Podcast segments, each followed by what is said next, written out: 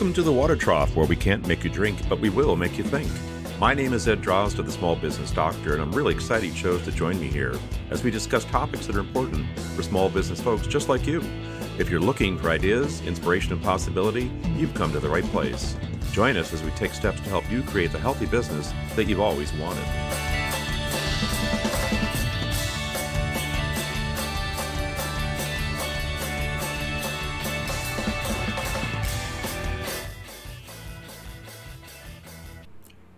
Welcome back to the Water Trough. It's Ed Drozda the Small Business Doctor.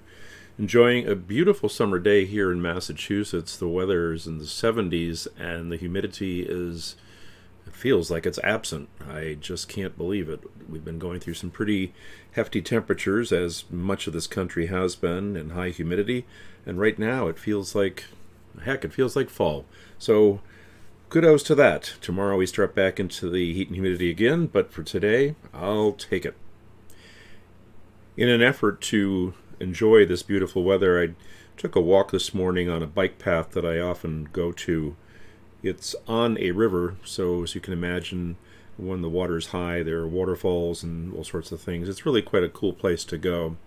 And on this river, there are a number of mills as well. Now, of course, in the older days, in the uh, 1800s and the early uh, industrial era, Mills were built on rivers for the express purpose of taking advantage of water power, being able to bring materials in and ship goods out. And this one is no exception. In fact, I had worked in this one in the early 1970s when it was a fiberglass production plant, Owens Corning Fiberglass. Today, it, like many mills of the past, has been converted into beautiful condos. But every time I walk by it, I think to myself, Boy, if only these people had a clue what it was like in there.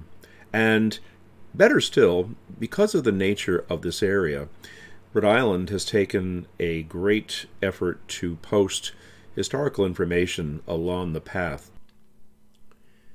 to help us appreciate what factory conditions were like back in the mid 1800s and what sorts of things were going on at that time. And of course, for myself, having worked in this mill, albeit a hundred years later, I realize it's quite interesting to me. I can see myself in the eyes of these people that are working there.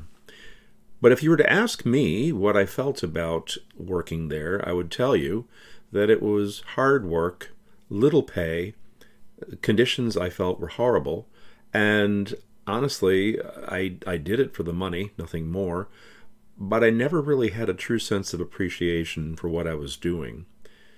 The people that were there before me in that very place, working in the early industrial era, were doing so to build and create families. They were doing so to get the sorts of means to have the things that they wanted. They depended upon work like this. They worked hard. And while I can't say they didn't complain, I have a feeling their attitude towards this was a little bit different than mine. I bring this story up because I'm reminded about how we are so preoccupied today with trying to find quality help, particularly for things like summer jobs and, and things of that sort.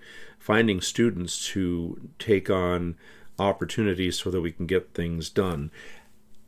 It is becoming increasingly more difficult as our younger folks are inclined to see these jobs as being menial and being beneath them.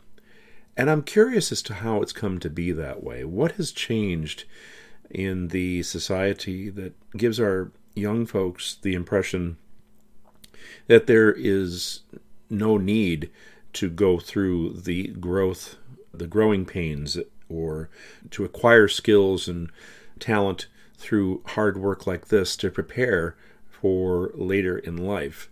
When I look at this place, I realize again that I was not particularly fond of what I was doing. But even though I wasn't fond of what I was doing there, I do recall being committed to doing a fine job. And I do recall taking my, my job seriously and never hesitated to do it because, quite frankly, the need to make money was there. It was important to me. And I know this is really more a matter of a personal conviction. It is not something an employer has control over. But I have to pose the question what is it that we as employers can do to offer some kind of inspiration to young folks to take on positions like this for the very purpose of growing their intellectual and skill portfolio to better themselves down the road? Are there steps that we can take to make these things more attractive? Now, yeah, you can't change the conditions that are inherent in a workplace. And everyone has a degree of comfort and acceptance about the conditions they'll work in.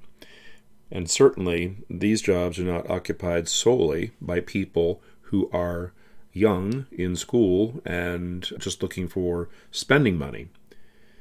One of the things that was notable to me as I was working at Owens Corning was as I looked around, I saw people who were considerably older than me, people ranging from their 20s up to their 60s or more that were doing the very same tasks that I was doing. And one of the things that I thought to myself was, I don't want to be like that when I get to that point. Now, not everybody has the opportunity to go to school, to find great professional opportunities, and so on and so forth. I get that, that's part of life. But I do think that it was sobering for me as a 17, 18, 19 year old to look around and realize that my future could be just like this.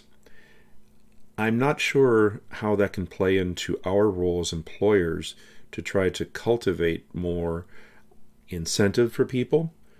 I guess at that age, the big incentive is getting paid and being able to go out and spend your money. I'm putting myself back in my shoes as a young person and how I looked at this. At that time, there were so many other things I'd rather be doing than working.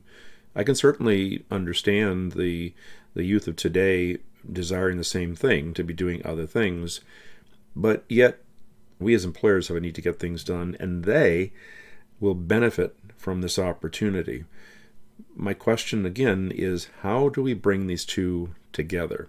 How do we achieve the goal of getting things done and at the same time offering inspiration to the youth to encourage them that these are simply steps one takes in order to develop a happier, more productive life.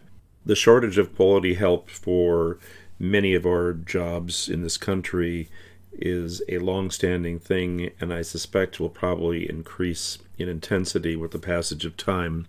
And yet, one of our largest resources, our youth, who are in a position to at least take on these positions temporarily, is something that I believe is untapped. We have not found the recipe to make these things practical and to give some sense of larger purpose to these things. I surely don't have answers, but I'd really love to hear from you folks if you have any ideas, things that you've employed or otherwise to increase the uh, desire, the ambition, and the purposefulness of our younger, albeit transient, employees. Until next time, this is Ed Drozda, the Small Business Doctor, and I want to wish you a healthy business and I hope, like us, some really nice weather.